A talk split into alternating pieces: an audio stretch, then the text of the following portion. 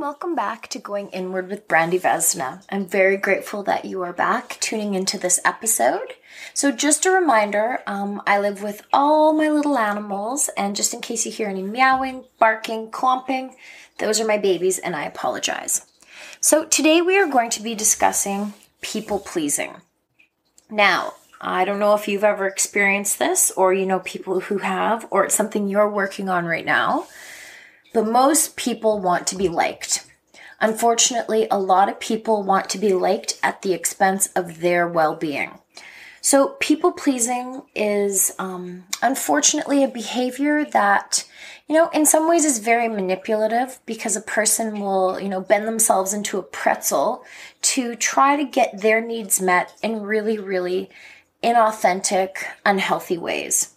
So, you know, I know for myself, I have struggled with people pleasing in my own life. I've been in a relationship where I was doing everything for somebody else at the expense of my own well being. And it really disconnected me from myself, and it was actually pretty terrible. So, those of you, um, especially women, not to, you know, um, be sexist, but definitely talking about the differences in social coding and uh, generational behaviors Unfortunately, women tend to be more people pleasers than men for the sake that a lot of times women are not able to use their voice. Women are taught to be pretty, to be quiet, to be polite.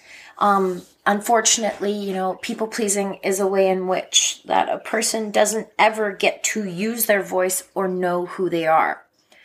So it looks like not having an authentic self, you know, by wanting to be liked. You know, it's the person at work, if you've worked in a workplace, the person who always says yes, you know, so and so will, don't worry about that, so and so will do it, you know, being that person that never has any boundaries.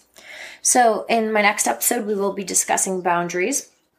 But for today, I really want to hone in on people pleasing. So, you know, as you get to know yourself, you get to know your own needs, you get to know what you like, you start setting boundaries, you're doing all this amazing inner work, you are able to say no and mean it. No in itself is a sentence. If you do not want to do something, it's all right for you to say no. Uh, I know that is very challenging, but it's like a muscle. You know, you're you're using your no muscle. So, as you say, the more often you say no to certain things, um, the better you become at it. You know, also, in a situation um, where you're asked to do something, you can also take the time to say, you know, a statement like, I need some time to think about that. Instead of on the spot feeling pressured, feeling kind of guilty, you know, not, you know, just feeling un- like uncomfortable, being able to stop and say, mm, actually, that isn't going to work for me you have every right to say, mm, I actually need to think about that.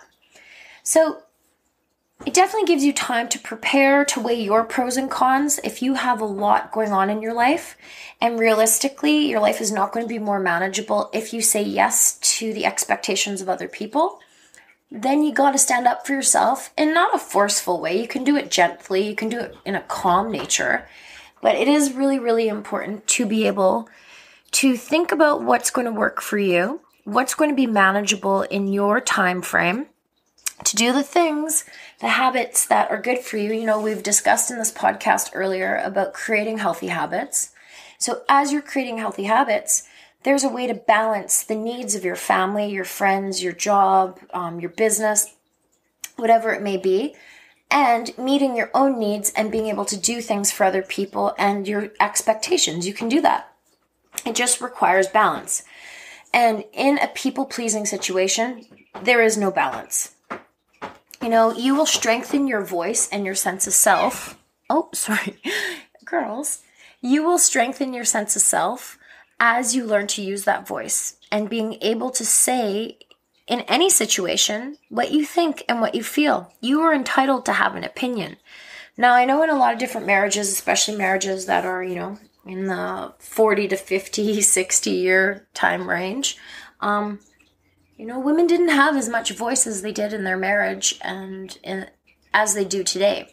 So, by learning to speak your truth, saying what is important to you, and you know, it takes a lot of strength to muster up the courage to be able to say, you know, that's not going to work for me. that there is another statement you can say. I need to think about this and that's not going to work for me.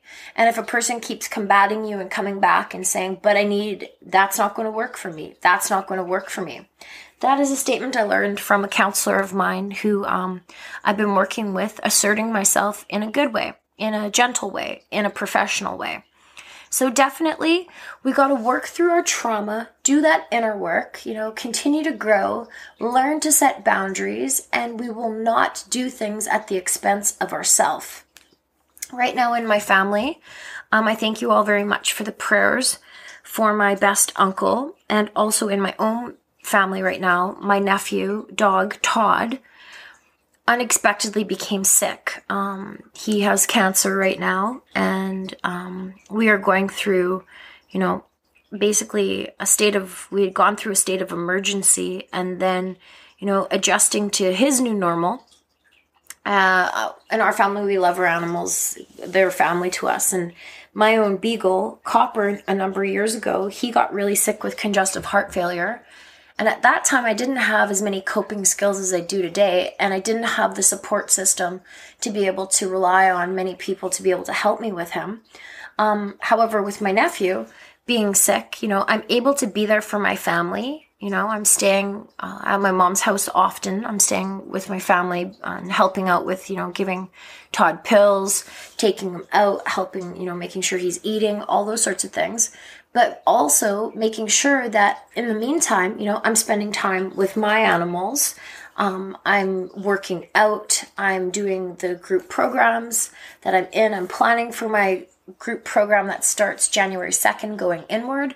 So I'm making sure to do all of the behaviors that bring balance, make my life manageable by still being able to care for, you know, my family at this time because my brother does uh, lean on my mom and I, which is fine as long as I am doing things authentically and I'm not doing them in a people pleasing way where I'm saying yes, but really on the inside, you know, I'm dying on the inside. I've known many people pleasers who come across as like cheery and kind, but actually they're very resentful and angry underneath it because they're unwilling to say no, and that resentment leaks out in other ways. So, you know, there's ways to support people, causes, charities, our loved ones, you know, take on more responsibilities um, within community and the workplace. There's a way to do that. And there's a way to also maintain our sense of worth and do the habits consistently that are good for us. So, I hope that you're learning to lo- use your voice in a good way. You're learning to get to know who you are what is important to you, what you value. You're realizing your worth in any situation. And as your self esteem is raising, then you are going to be willing to say um, no to certain situations.